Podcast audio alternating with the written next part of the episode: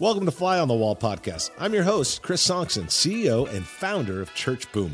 Here, you get to sit in on a live coaching session as I coach pastors through the ministry challenges we all face. If you find this podcast helpful, please make sure to like, subscribe, and share. Hey everyone, thanks so much for joining us today. So excited about our conversation with a great friend of mine. He's a pastor in Tennessee, Nathan. Uh, he is doing an incredible work, and we're talking about the changes that are necessary to create growth in your ministry. It is an incredible conversation. Let's jump into it. Let's jump into it, man. How can I yeah. serve the amazing Nathan of Tennessee today?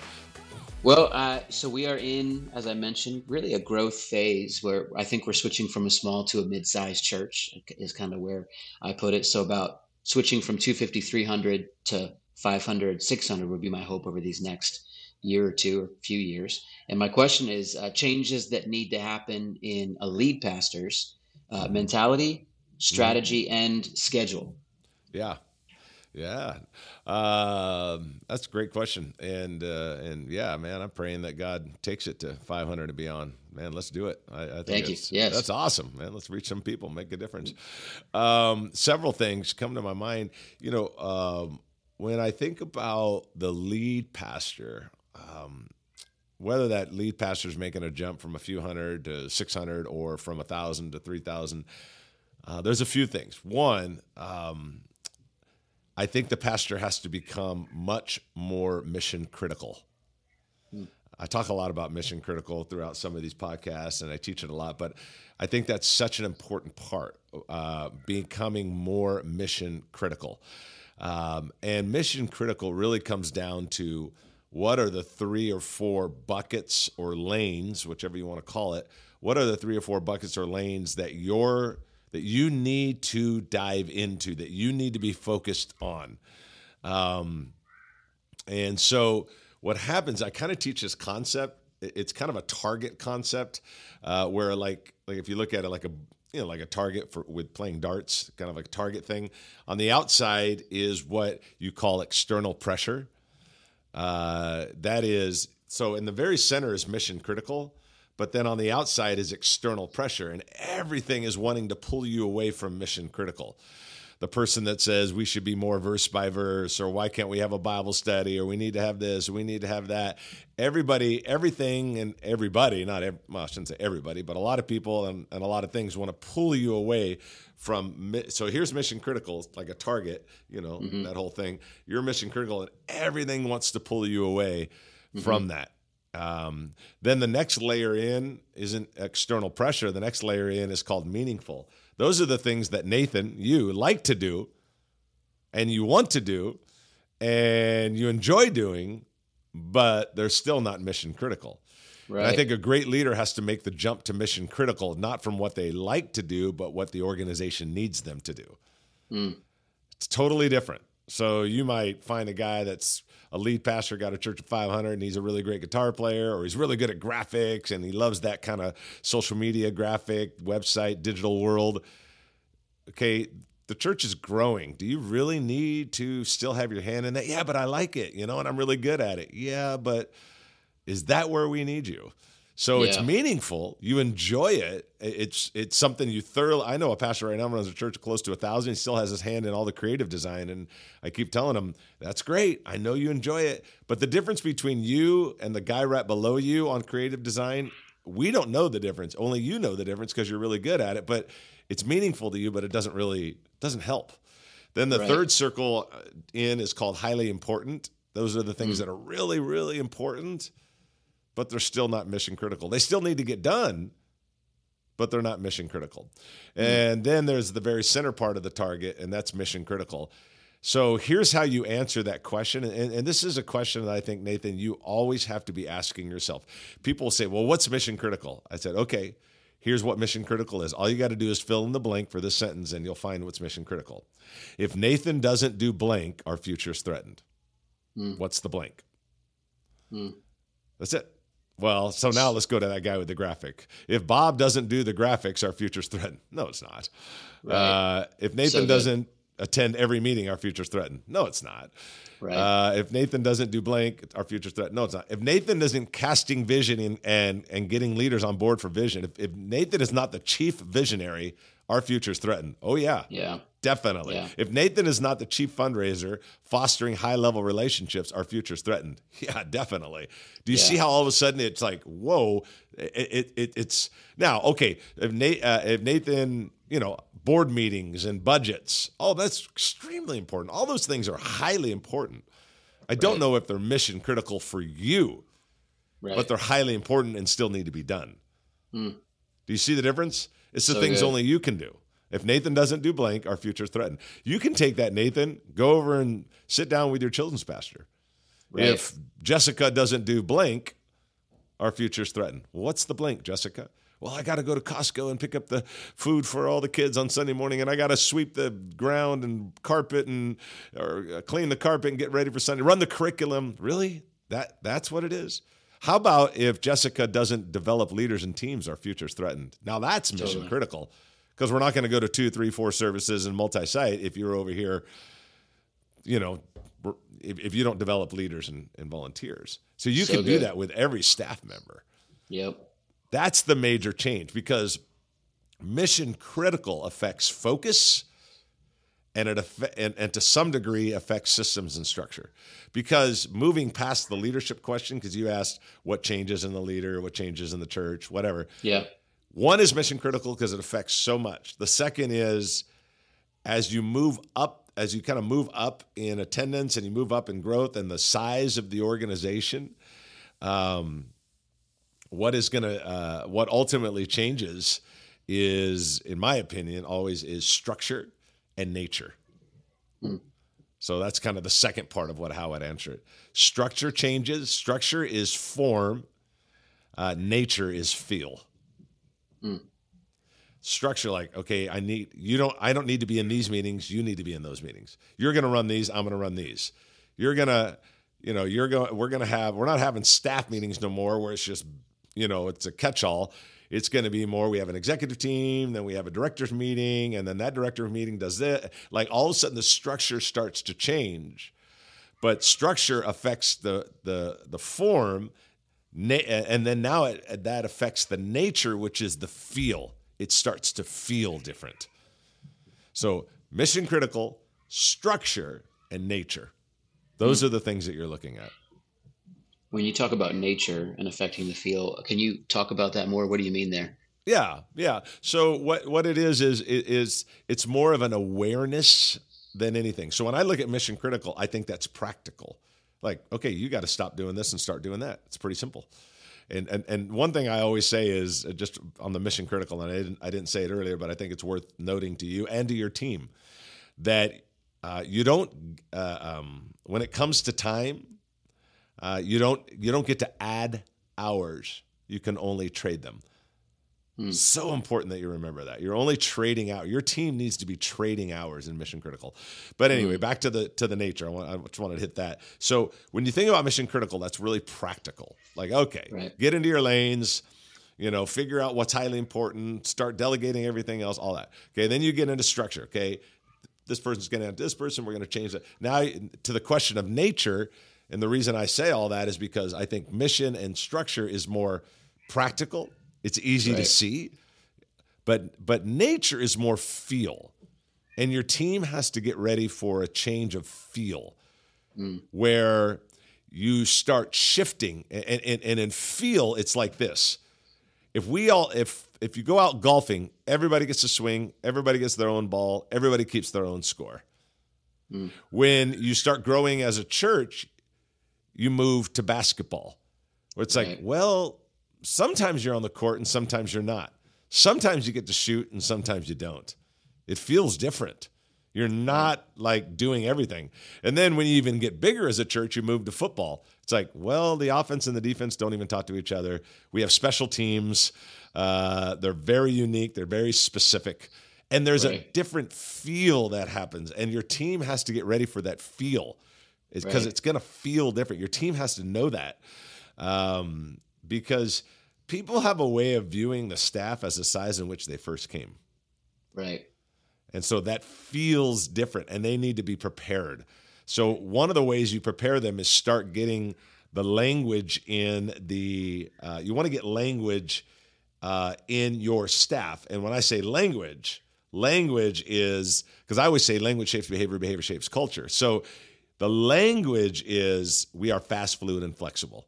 Because if they hmm. don't learn to be fast, fluid, and flexible, and you jumped from three to 700, they're gonna not like it. Like, well, what do you mean I don't Right. get to be in the meeting with Nathan? What do you mean I don't get to? It's gonna change, Right. and they got to be prepared for that. And you got to be prepared Right. for that. How to be able to make that happen? You got to get kind of coached through that because there's a lot that goes with.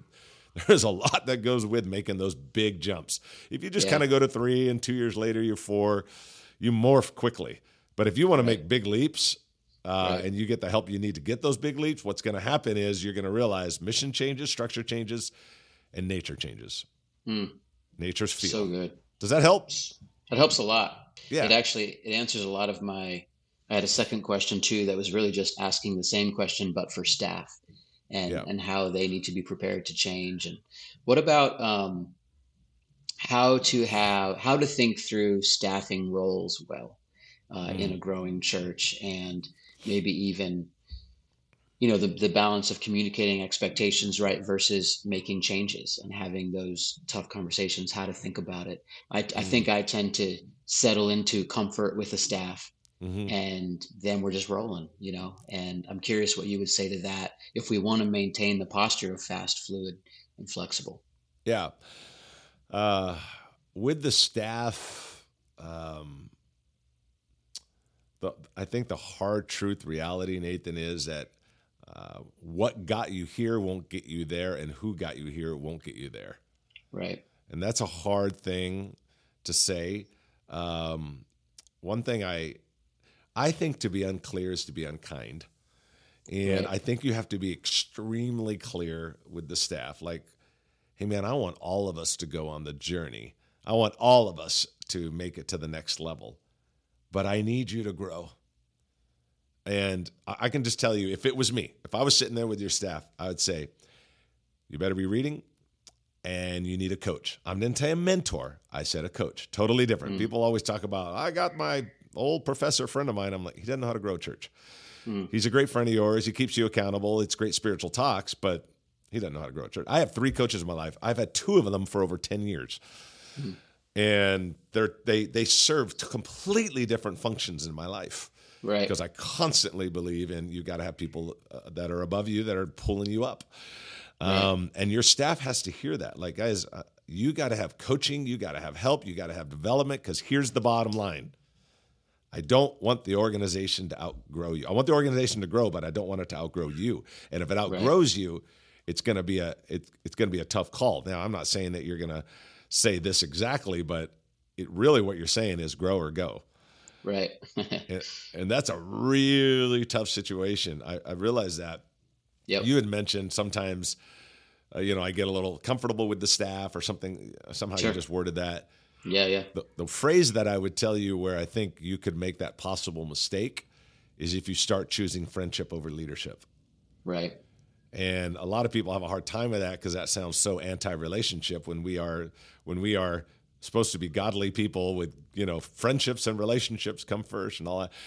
But you can't, for the sake of the organization, you Yeah. can't choose the friendship over leadership. It's like, dude, I want you to come. You're my friend, but please understand, you gotta you gotta keep up. I Yeah. think honestly, uh, uh, and some people may push back on this. I think having that kind of conversation with some people one on one and maybe as a group and figure out the right wording for it. Some people would say, "Wow, that sounds so harsh." I'm thinking not to say it is harsh. right right Wouldn't that be worse? yeah I mean, two years from now, you bring someone in, yeah, you didn't keep up, you're out, and Right. never had a conversation with them about keeping up. Never Right. told them what it looked like to keep up. Never told Right. them they needed a coach. Never told them they needed help. Just walked in and said, "Pap, you're done." Like Yeah. that to me is much more cruel than saying, "Look, here's the pathway to keep up." right Now, if they don't, that's their choice. But here's the pathway. I think mm-hmm. it's much more kind to tell them this is the pathway. Yeah, and Can you talk more about, and I know it's probably very specific on different cases, but how do you articulate here's the pathway to keep keep up basically yeah. good good leadership standards are you how do you think through goals? How do you think through accountability? All that. Yeah. One thing that you might want to consider um, with your staff uh, is to set them what's on what what is called in the business world a career path. And a career path um, kind of lays out not so much i mean not so much goals as much milestones over the next two or three years mm. so hey guys let's you know you're sitting down let's go back to jessica the the children's pastor whatever let's look at the next three years mm-hmm. what is what does it look like for you to grow with this organization over the next three years? Okay. Okay, maybe there's schooling that gets involved in that. Maybe there's coaching that gets involved in that. Maybe it's a certain amount of books that gets involved with that. Maybe it's mastering the development of teams and leaders. Maybe it's learning to to to apprentice for leaders to do what you do better than you do it, which is a yeah. whole different conversation. It's the leadership ladder and all that. But you're looking for major, measurable objectives and milestones. Yeah. yeah. Uh, where it's okay. Look, over the next three years, I, I, within six months, I want you to find a coach, and I want you to start getting coached. Okay, by year one, that schooling you said you're going to finish up, finish it up. Okay, by this, I want you to have, I want you to have mastered developing leaders and teams, and by the 18th month, You've got three people that if you were to get pneumonia, or two people, we're getting pneumonia, you, they would they could step in and they are just as good as you. Matter of fact, we could send them to another church and they could they could dominate as a children's pastor. You've yep. raised them to that level. Again, you'll have to show that person how to do that. But the point is, is like that's clear. Either you did or you didn't. It's not like right. just grow. Just grow is not specific, yeah. you know. But when you yeah. start getting into specifics, that's what it looks like for you to I guess the phrase keep up. I want yeah. you to grow with the organization. Now, here's the beauty of it. If you put them all on what's called career paths and they it's it's it's like they're it's odd because they both feed each other. You want the organization to grow, you want them to keep up, but as they're keeping up, they're actually making the organization grow. Right it's it's actually an incredible thing because right. I want you to keep up with the organization. I want you to do this, but its reality is when they do that and they're trying to keep up, they're actually making the organization grow. It's right. really awesome, and you put them on very specific career paths, so it's very identifiable. Yeah. So because they want to be able to come back in two years and go like Nathan, I did everything. I did, right. I, I, did the schooling. I did this. I raised up leaders. Like, what's the problem? You know, like, I don't know, say that you had a tough conversation with them and they could fire back and go, no, look. And that's good for them to be able to do that. And right. you the same thing. Like, hey, th- we made this clear. Here was five objectives over the next two and a half years and three years, yep. whatever. And that didn't happen. Right. So I think it's right. to be really clear with them about it the objectives and the milestones, not so much goals as much milestones. That's great. So helpful. Any any thoughts? And feel free to stop me anytime here. I can yeah, talk that's to you right. We're good. Talk to you for twenty hours. But um, any uh, any thoughts on doing the career path and milestones, but with part time staff versus full time staff? Because right now I've got mostly part time. Yeah. Yeah. Oh, 100%. I think that obvious, uh, 100% I would do it with them. Yeah. I, absolutely, I do with them. No, I think it's you know obviously it's it the the milestones become a little bit less and uh, maybe not as frequent. But man, look over the next two years and just say, here, here's what I here's what I love to see happen. It's not about get the attendance in the youth group to this, do that. That's not what we're talking about. We're talking about your personal development. Right. So developing leaders, developing volunteers, uh, your schooling, your coaching, your books you read, your whatever. I would do that with them. I just I would shrink yeah. it back, but get the one thing is people support whatever they create. So the one thing is as you're as you're having that conversation with them, you're going to want to make sure that as you're having that conversation with them, that you um, allow them to formulate some of the milestones. Right. E- even though you're guiding it, and at the end of the day, it needs to come out looking the way you want it to look. You want them to feel like their fingerprints are all over it. It's not totally. just something you came in, slapped down a document, slid it across the desk, and said, "Do this." It was totally. like, okay, let's talk about what the next two years could look like. Here's where the organization's going. Let's talk about what it would take for you to move maybe from part time someday to full time, maybe, but for, for you to be able to be a part of this organization, to to not get to a point where now this organization's playing triple A ball, but but you're still kind of in that single A ball. You know, you don't right. want that. So help. Let's talk about what that would look like. You know, Jessica, and start writing it down. Okay, what about that? What do you think about this? And basically, you're going in there knowing what you want, but you want them to feel like their fingerprints totally. are all over it. Yeah, it's kind of almost like offering a coaching service to them. Yeah, hundred percent. Yeah, yeah, that's fantastic. Um, time for one more or no? Yeah, yeah, yeah, absolutely. One more. Let's do one more. We'll wind it up. Great, great. So I am 41, just turned 41. I've got four kids, growing church. I mean, you know, like you said, the external pressures and demands. What would you be thinking looking at someone at my stage where we're at? I feel like it's a beautiful, perfect setup. Um, key goals to staying healthy surviving, lasting, making it for the long haul. I'm kind of thinking this 20 year chunk, I'd love to really flourish at the highest level. Um, yep. What would you speak into that? Yep. A couple things. One, uh, I don't, I don't, not, I don't think I'm going to tell you anything in the whole marriage family thing that no one else has ever said. Um, you know, obviously, you know, it's the way you spend your time. It's putting them first. It's cheating the church. Uh, I think the church needs to be cheated, not your family. Right. Um, I, those are things I think are you know we've all heard, said, read, whatever. Uh, and so I don't know if I would really add a lot to that, but um, I would make sure that you do that uh, and that you keep that you keep that at the forefront. Um, uh, cheat the church, don't cheat the family, and so yeah. that would be one thing I would say about that. Um, the thing I would tell you as the church grows and you're developing all this acreage, and I don't know if um, if things start to really take off, to make sure that uh, you stay laser focused, back somewhat in mission critical, but really laser focused, and not chase not chase everything that you think. Um, and I'm not saying you would do this. I'm speaking this from experience. I'm speaking mm-hmm. it from mm-hmm. my own faults speaking it from faults of others I've talked to, not chasing everything that's going to make you look, feel big. Right. Like, okay, my friend wrote a book, so I got to write a book. Well, make right. sure, does God want you to write a book? That's fine. My friend went multi site, right. I got to go multi site, and that's fine as long right. as God wants you to go there. So uh, and what we do is we end up, I think, chasing a lot of things that I've seen it so many times, and I've made this mistake so many times. I think it's more for us that we're chasing those things rather than yeah. man, stay in the lane that you're good at. It's kind of that. I think consistency wins. Mm-hmm. One thing I always say is that everything you want in life is waiting for you on the other side of consistency. Mm.